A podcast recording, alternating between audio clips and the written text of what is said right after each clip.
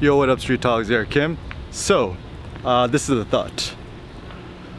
The notion is uh, the notion of a reverse flex. So, what is the notion of a reverse flex? So, typically, you know, like a lot of people like to show off the material things, like, you know, it's like, you know, I drive a Lexus, I drive a Porsche, Beamer, whatever you have you. And the funny thing is, I think in today's society, you're actually allowed to uh, flaunt your material wealth through uh, sometimes subtle and unsubtle ways. You know, you just, you know, rocking your Rolex, rocking your Yeezys, whatever it is. And, but the, the weird thing is you're actually not allowed to uh, kind of like flex your, your physical body.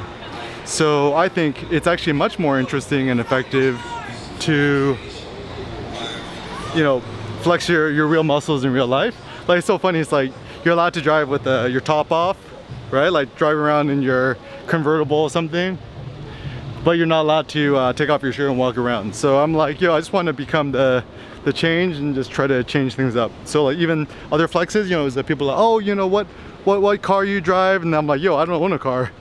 So that's like maybe even a more effective flex you know? It's like you're almost reverse flexing. It's like I'm so poor I don't have a car. Or maybe you're so rich you don't have a car. That could be the case too. Or like um, and actually this is the funny thing too is that truth be told you could actually see somebody's material wealth more so through their uh, through their minimalism than what they actually got.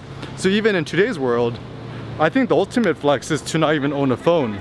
Because you know most people rely on a phone for kind of everyday whatevers but actually, if you could live life where you don't even need a need a phone, it seems like a much more effective life strategy where you don't actually really need to worry so much about, you know, always being contacted all the time. Or even another flex too is that like in today's world, the flex is typically like you know how productive you are, how much money you make. I think even a better flex is saying like, I don't use email or I don't have an email I haven't checked my email in like two years or whatever may whatever you may have it. So so even what you could do too when you're out walking you don't have clothes on that could be a, another flex.